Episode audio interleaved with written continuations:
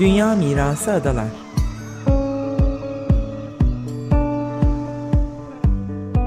Hazırlayan ve sunanlar Derya Tolgay ve Nevin Sungur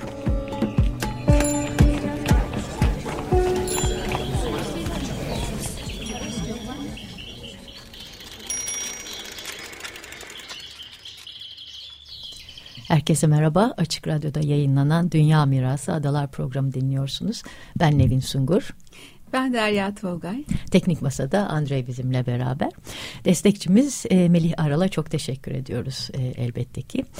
E, şimdi bugün çok değerli bir konuğumuz var stüdyoda sevgili Buket Uzuner. E, yoğun koşturmasına, programına da rağmen bizimle beraber bugün stüdyoda çok teşekkür ediyoruz kendisine de. Buket Uzuner'i elbette Açık Radyo dinleyicisi de çok yakından tanıyor. Kendisi Türk Edebiyatı'nın önemli isimlerine ve aynı zamanda en önemli, en üretken isimlerinden biri. E, çok da yön, çok yönlü bir insan kendisi hem biyoloji ve çevre bilimi eğitimi almış, gezgin, e, saymakla bitmiyor tabii bu özellikleri. Ama aynı zamanda adaların havasını, suyunu, toprağını da çok iyi biliyor kendisi. Çünkü bir dönem, uzunca bir dönem Büyükada'da yaşadı e, Buket Hanım. E, tekrar çok teşekkürler geldiğiniz için stüdyomuza Buket ben Hanım. Teşekkür ederim davet ettiğiniz Evet, çok heyecanlıyız sizi karşıladığımız için. programlardan birisi. Çok teşekkürler. Özellikle adında dünya mirası ol, olması hem dünya hem de miras o kadar çok şey anlatıyor ki e, o yüzden burada olma, olmalıydım diye düşünüyorum. sağ olun, var çok olun. Sağ olun. E, şimdi e, yoğunluğunuz tabii e, çok aslında mutlu bir yoğunluk çünkü e, yeni kitabınız tabiat dörtlemesi olarak adlandırdığınız e, ekoloji, çevre mücadelesi, iklim değişikliği eksenindeki konuları ele aldığınız e, serinin dördüncü romanı Ateş. E, aynı zamanda Uyumsuz Defne Kaman'ın maceraları tam adını söylemek gerekirse. Bu arada ufak bir not tabii diğerleri de su, toprak ve hava e, evet. isimleri kitapları. Şimdi e, tekrar hemen çok uzatmadan sormak istiyorum. Bir röportajınızda 10 yıl önce e, başladığınızı söylüyorsunuz bu e, 15 oldu, 15 oldu 2023 tamam, beraber. O, o herhalde eski, eski bir röportaj. Tamam. ben de bilmiyordum bu kadar süreceğini gerçekten. O yüzden haklısınız. Bravo. E, peki öncelikle şöyle diyelim yani bu 15 yıllık sürece geri dönüp baktığınızda neydi bu e, dörtlemeyi yazmaya sizi iten sebep? Neyi anlatmak istediniz bu dört kitapla? Evet çok haklı bir soru. Ben olsam ben de bunu sorarım. O yüzden kitabın arkasına meraklısı için notlar diye bir bölüm yaptım ve bu, bunun yanıtını yazdım. Ee, aslında e, Atilla İlhan şiirlerinin arkasına meraklısı için notlar koyardı ve ben evet. Hayatımın o üniversite, lise son ve üniversite bitene kadar ki o 5-6 yıllık döneminde neredeyse her gün onu görmeme, benim gibi yazar olmaya hevesli gençlerle birlikte onun yayın evinde editörlük odasında görmeme rağmen kitaplarını alınca yeni çıkınca meraklısı için notları okurdum. Çünkü orada aslında e, o üretimin, o yazı sürecinin sancıları vardır. Ben de biraz ona e, gönderme yaptım. E, aslında e, ya 2008'de bu, bu işe başladığımda e, çok zor bir yola çıktığımı biliyordum ama hep heves ediyordum böyle uzun vadeli bir nehir roman ya da dizi ne denirse seri yapmayı e, başarabilir miyim diye çok merak ediyordum. Açıkçası hep e, meraklı e, böyle merakları olan bir çocuktum zaten. Öyle bir yola çıktım. Bana deselerdi ki 2008'de bu gelecek hayatının 14-15 yılını e, e, aynı iki karakterle gazeteci Defne Kaman ve onun eczacı, e, şifacı, otacı, bilge koca karı makamında oturan çünkü kocamak Türkçe'de eski geleneksel e, özellikle Orta Asya şaman kültürüne bağlarsak kocamak yaşlanmak ama bilgelik anlamına geliyor imiş. Karı da eş, kadın, doğuran, ana, e, ve dişi anlamına geliyor. Koca karı bir makam. Herkes koca karı olamıyor. Bilge yaşlı kadın demek. Hı hı. Ama aynı kadını bayan yaptığımız gibi koca karılığı da bunak, yaşlı, işe yaramayan kadın. E, mesela e, moruk bunun karşılığı ama işte koca yaşlı adam diye bir şey yok. Hı hı.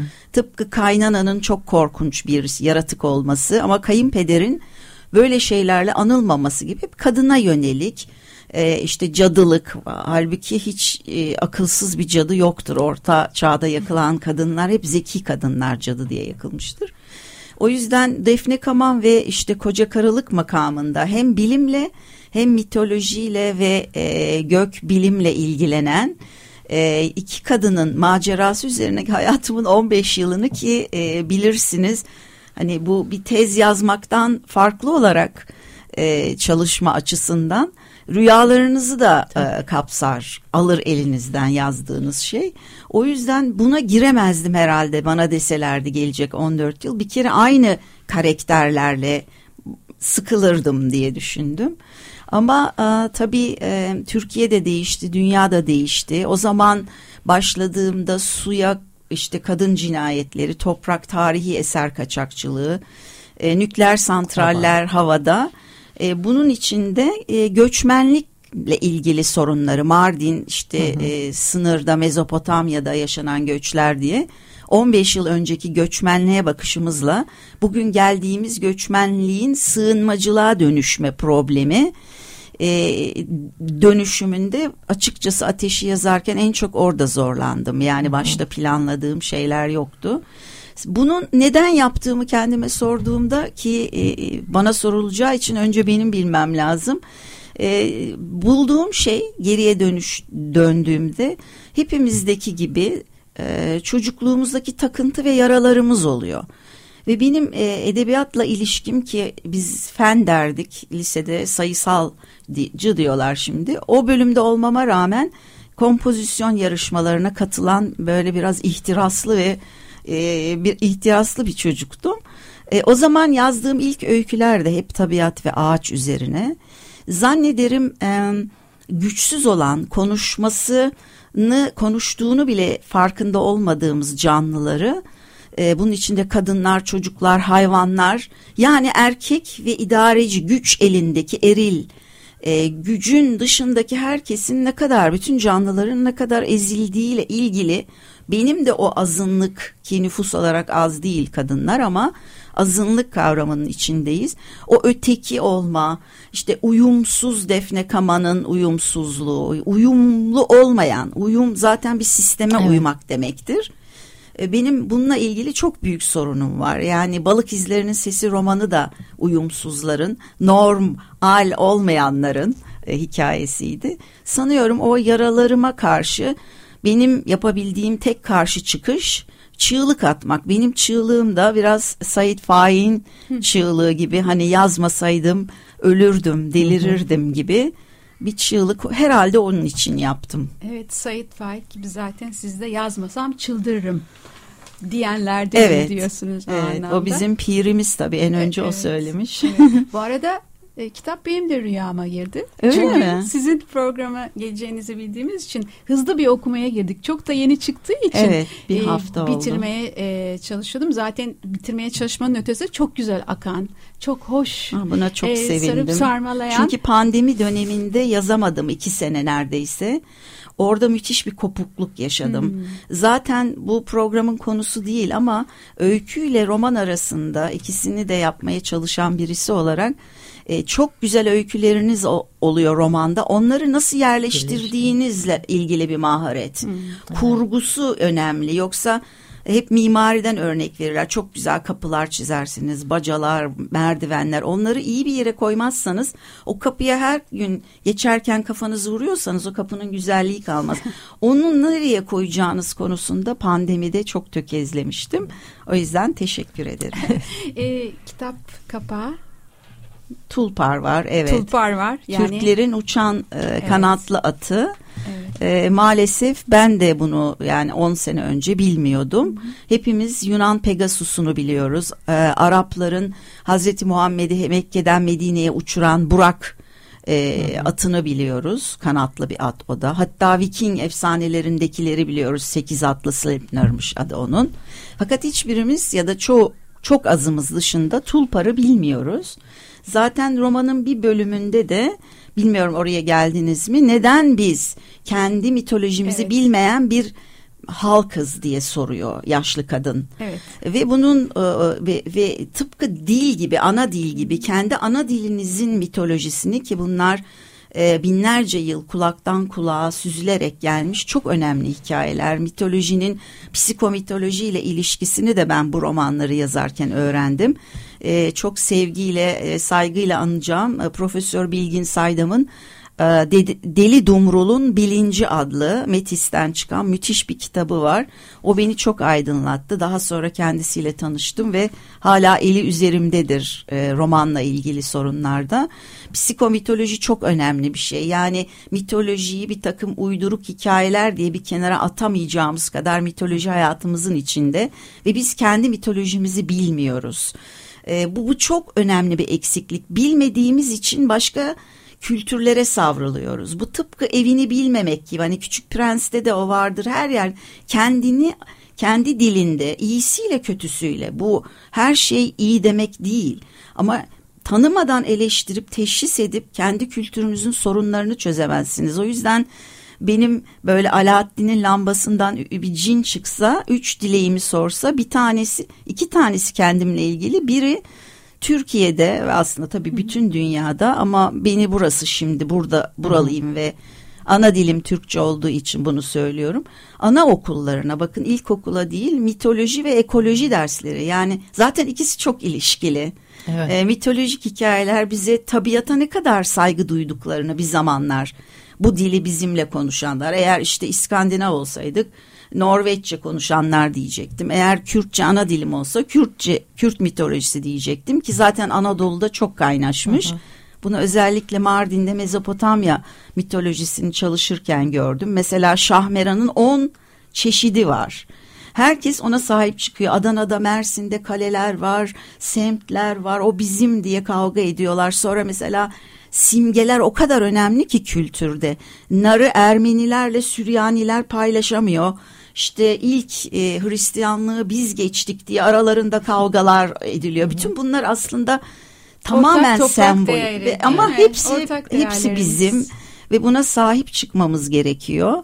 E, buna sahip çıkmadığımız için böyle darmadağınız. Kim olduğumuzu e, çok kaybettik Hı-hı. gibi geliyor. Ben buradan e, adalara gelsem mi diyorum ve e, sizin e, Said Faik gibi e, doğa yazının öncüsü Hikmet Birant'ın da e, çok andığınızı biliyoruz. Evet. Çünkü biz de e, tesadüfen e, kendisiyle kitaplarıyla yani evet. kitabıyla buluştuk.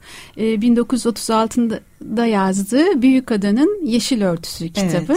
Evet. E, bir dönem çünkü e, Bienal hazırlıklarını yaparken çalışırken Adaların Sesleri başlıklı bir etkinliğimiz vardı ve bu e, kişiden bu şekilde haberdar olmuştuk. Yüzen bir bahçede ada bitkileriyle farklı disiplinleri birleştirerek adalarda işte toprak, su, deniz, orman, bitki örtüsü ve tüm canlılarla birlikte nasıl yaşayabiliriz e, dair Müthiş bir insan. Hikmet Birant ve tanınması e, bilinmesi gerekiyor. Sözünüzü kestim çünkü çok heyecanlanıyorum. E, son 15 yıldır yurt içi ve yurt dışında hep e, şimdi iklim kurgu denen aslında tabiatla ilgili e, tabiatı ve enerji politikalarını merkeze alırsak ancak kurtuluşumuz insanlık olarak homo sapiens türü olarak olacağını söyleyen bir e, doğallıkla ortaya çıkmış bir e, edebiyat türü ya da e, etiketi diyelim başlığı var. O yüzden beni de bu romanlarım hatta benim tabii iki Yeşil Susamuru diye ilk romanım evet. 91'de çıkmıştır. O Yeşiller Partisi nedeniyle yeşildir. Ve o zaman e, bazı erkek köşe yazarları bununla kendilerince dalga geçiyorlardı ama başka Yeşiller Partisi romanımız yok. e, o yüzden bu davet aldığım yerlerde yurt dışında özellikle çevre sempozyumları ya da işte edebiyatta iklim sorunu gibi başlıklarla katıldığım yerde e, batılı yazarların çoğu e, kendilerinin işte 1800'lerin sonu 1900'lerde çok değerli e, ve bizim de tabii faydalandığımız mesela Land Ethics toprak etiğini kuran Aldo Leopold'den bahsediliyor. Ben boynu bükük Yaşar Kemal'den bizim Homeros'umuz iyi ki yazmış. E, ondan bahsediyorum. İşte tabii Sait Faik'ten. Sonra e, herhalde bir 10-12 yıl önce e, keşfettim Hikmet Birant'ı çok gecikerek. Karamanlı yani şimdi adalar diyorsunuz ya Karaman'dan çıkmış ve Ankara'da e, Ankara Üniversitesi Botanik Bölümünü kuran, arbitoriumu kuran, çok önemli işler yapan bir delikanlı ve e, Cumhuriyet'in özellikle e, Atatürk'ün e, zeki çocukların batıda eğitim alıp geri dönüp e, Türkiye'de kurumları yerleştirmesi, kurması için yaptığı projenin içindeki çocuklardan biri Bonn Üniversitesi'ne yollanıyor. Yani düşünün küçücük bir e, şehir o zaman kasabadan giden ve ondan sonra döndüğünde bugün burada 2023'te Ocak'ta üç kadının büyük bir saygıyla andığı ve gençlerin de okumasını istediğimiz e, o alıç ağacıyla sohbetler beni çok büyülemiştir. E, çünkü sadece bir akademisyen olarak kalmamış ve biliyorsunuz e, insan gibi konuşmayan diğer canlıları konuşturup karakter yaptığınızda artık o edebiyat sayılıyor. O alıç ağacıyla sohbetlerde Ankara'da hem gençler alıç ne onu da bilmiyor. Ondan sonra işte iğdeyi bilmiyor. Bunlar hep bizim suçumuz tabii. E, çünkü ondan sonra bunların e, Latince adları veya İngilizce, Fransızca adlarıyla yurt dışında bitki çaylarını bulup ne kadar yararlı C vitamini de var diye getiriyoruz. Bizim Anadolu onların ana vatanı çıkıyor. En, yani endemik bitkilerimiz çıkıyor. O kadar kopmuş vaziyetteyiz ve ben bunu hep mitolojimizden uzak olmamıza ve bunun çok siyasi bir karar olduğunu düşünüyorum. Çünkü kendi mitolojisini, kendi dilini yabancılaşmış olan bir yönetimin, monarşinin ülkeyi getirdiği yer e, bu ama şu anda bizler varız. Bizden sonra özellikle e, Ateş e, romanında siz okuduğunuz için biliyorsunuz ekoloji radyosu diyor. Evet. E, genç, açık radyo ile başlıyor. Açık radyo ile başlıyor. ekoloji radyosu açık radyodur. E, ve 16 yaşında 15 yaşındaki e, Ayperi Defne Kama'nın e, yeğeni üstelik e, Ela e, ile Atlas Sarrafoğlu'nun da arkadaşı onlardan izin alarak da kullandım o isimleri onlar benim de arkadaşım böyle gururla söyleyeyim. Bunu bilmiyorduk çok güzel oldu. Evet kendileri ne zaman çıkıyor diye bana sosyal medyadan yazıyorlar Buket evet. Hanım ne zaman çıkıyor diye görüyorsunuz arkadaşlarımı. Harika. Ben şimdi tekrar bir ada soruma ha, tabii, tabii. E, bitirmek istiyorum. Tabii. Sonuçta çok e, bu bahsettiğiniz e, bütün olgular adalarda müstesna şekilde vardı. Geçmiş zamanlı konuşuyorum. Evet. E, burada canlılarla birlikte yaşayabiliyorduk. Atların da adasıydı. insanların evet. adası olduğu kadar. Evet, e, kitap kapağında da zaten tulparımız bir, var. Evet, e, o da var. Ve biz birlikte nasıl yaşayacağız derken bütün canlılarla bir anda yaya bölgesinden çıkarıldı. Atların hepsi gitti. Bir kısmı ahırlarda öldü ve biz çok özel bir yere e, alelade sıradan bir ilçe haline getirmeye doğru gittik. Siz 6 senedir gelmediniz. Ya üzüntümden gelemiyorum. yani görmek istemediğim için ama tabii bu bir çözüm değil. Ama bazen artık kaldıramayacak hale geliyorum. O yani çığlık atıyorum. Evet bir, bir roman yazabiliyorum. işte paylaşıyorum bunu ama o yetmiyor tabii.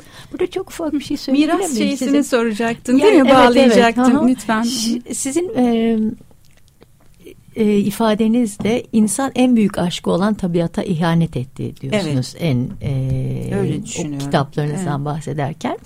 Şimdi bunun e, Deryan da dedi ki küçük ölçeğini adalarda görüyoruz aslında. Evet. Şimdi bizim programımızın adı Dünya Mirası Adalar siz de başta evet. e, değindiniz. Şimdi sizin yani e, de, katılır mısınız? Yani bu insan e, denen tür evet. bu miras meselesini yanlış anlıyor olabilir mi? Yani hani e, bugün elimizde olanlara nasıl davrandığımıza Deryan da dediği gibi yani adalar özellikle o adalar özelinde konuştuğumuzda çok özel bir yer ve bunun nasıl davrandığımız, nasıl e, yaşadığımızla ilgili neler söylemek Miras yenecek bir şey midir? Ee, ben çok iyi niyetle buluyorum bu söylediğinizi. Yanlış anlamak diye bir şey yok. Bence herkes her şeyi farkında her zaman. Yani insan e, evrimi taş devrinden bu yana sadece işte o ateşin kontrolüyle yediklerimizi pişirdiğimiz için e, en, e, sindirime harcadığımız enerjiyi kullanmadık. O beyni biraz büyüttü ama e, başka bir değişim görülmedi. Ama şu anda e, programdan önce arada konuştuğumuz gibi e, Homo sapiens, Homo cyborg'a yapay zeka, kendi icadı yapay zekayla dönüşüyor. Bunu biz göremeyiz tabii. Ama ben Homo sapiens denen insan türünün yanlış anlayacağı hiçbir şey olmadığını düşünüyorum. E, hepsini bilerek yapıyoruz. Yani Marquez'in o bize kırmızı pazartesi diye niyeyse çevrildiği, herkesin her şeyi bildiği, gözümüzün önünde cinayet. Şu anda da her yerde oluyor bu. E, bu insanın çok um, e, o işte yedi günahla sınırlandırın başından beri farkında oldukları için onlar var. İşte Kabil Habil'i öldürüyor. En başından kendi kurdukları e, zaman sistemine göre en başında ondan önce de tabii vardı insanlar. E, o yüzden her şey farkında olarak yapılıyor. İnanılmaz bir hırs var. Açgözlülük var. Başka hiçbir canlıda olmayan bir şey bu. E, o yüzden e, mesela 100 sene ya da 300 sene öncesine gidelim. Ee, işte insanların veya Yeni Zelanda hiçbirimize dokunmayacak bir yere gideyim dedim. Hani İstanbul'a Türklerin geldiğinde Bizanslılar ne düşünüyordu kim bilir.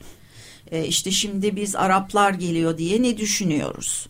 İşte Toronto'ya gitmiştim. Çinliler burayı ele geçirdiler diye. Çinlilerin zenginleri evler alıyor orada.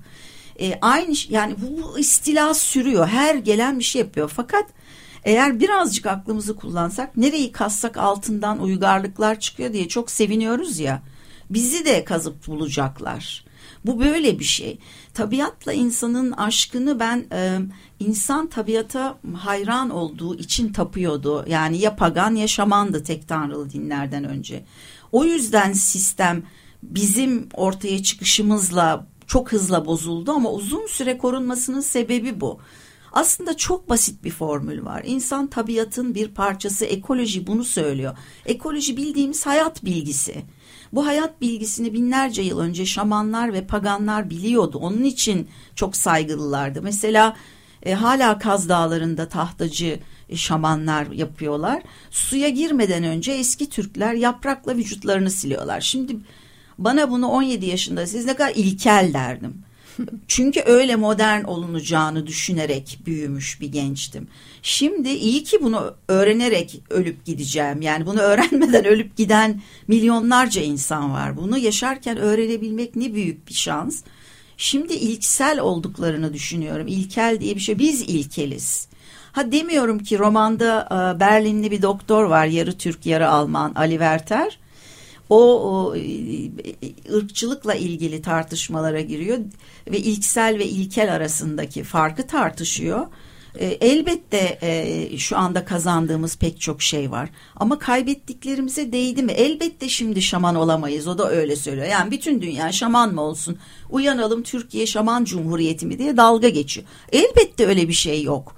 Elbette o törenler, o işte ritüeller falan şu anda bana e, yani açıkçası ciddiye alacağım şeyler değil. Zaten benim metafizik yanım çok zayıf. Ama e, onların felsefesine bakabiliriz. Yani tabiatta artık ağaçların birbiriyle konuştuğunu neuroscience ve teknoloji sayesinde sinir bilim bize anlatıyor. Bütün canlılar birbirleriyle iletişim içinde. Galiba olmayan tek biziz. e, yani çok basit bir şey. Bütün okulların kapısına, bütün iş yerlerinin kapısına şu yazılsa tabiat insan tabiatın bir parçasıdır, efendisi değil. Her gün bunu iki üç kere söylesek emin olun değişir. Ama bunu hissetmemiz lazım. Onun için de o doğal ortamın içine girmemiz gerekiyor. Konması. Yok içine girenler de burayı ne güzel ben keserim, buraya neler yaparım diyor. Ya da işte şeyde mesela e, adalardaki ormanların içine girenler oraya çöp atmaz. Yani oraya çöp, çöp olayı sadece bizde değil yalnız. Ama Nereye işte, gidersiniz? Mesela Japonlar biliyorsunuz bu son futbol e, turnuvası dünya şampiyonasında çöp toplamaya gittiler oraya. Ee, böyle devam eder bu. Ben halbuki adalarda hiç hiç hikayesinden bahsedecektim. Çocukken annemin bana anlattığı otların Said Faik'e hiç hiç demesi ve böylece otların konuştuğunu ya. küçük bir çocukken öğrenmiştim. Bu benim bütün hayatımı değiştirdi. Mesela bu öykünün bütün okullara, ana okullarına konmasını ücretsiz olarak Storytel söylüyorum. Berk Bey size söylüyorum. Bunu mesela çocuklara hediye etmek lazım. O otların, ağaçların, kuşların onların da konuştuğu ve canı olduğunu çocuklara öğretirsek büyüyünce bir ülkeyi yönetmeye kalktıklarında zeytin ağaçlarını hiç kılları kıpırdamadan kesemezler. Keserlerse de o zaman da kanunların iyi işlemesi gerekiyor. Konuşacak çok şey var aslında Evet, o kadar çok evet. şey Ama, konuşamadık ki. E, isterseniz e, sonunu şöyle bitirelim. E, ya da su önce olsam, şunun ateş e, olsam sözünü alalım. devam edeceğiz bunun. Bir seve devam. seve. Tamam. Daha ben ada anılarımı anlatmadım. Evet, evet, evet. Çünkü kitapta da bahsediyorsunuz. Evet, E, Bülent Ortaçgil'in çok parçası. severim. Bülent Bey'e de selamlar Onu buradan. şimdi e, Andrea'dan isteyelim ama e, şunu ben iletmek istiyorum kitabınızdan çok çok hoştu. Doğru bilgi bütün güçler arasında daima en büyük güçtür. Çünkü bilgi ateş gibi aydınlatır, görmeyi sağlar, aynı zamanda karanlığın verdiği korkuyu yok eder. Ateş insanın kontrol edebildiği güneştir. Güneşli günlerimiz olsun. Çok teşekkür ediyoruz. Ben Tekrar çok teşekkür ederim. ediyoruz. Sağ olun. Bizi Hepimiz söyleyelim. Sağ olsun, var olsun. Teşekkürler. Açık Adalar, radyo. Adalar hepimizin diyoruz.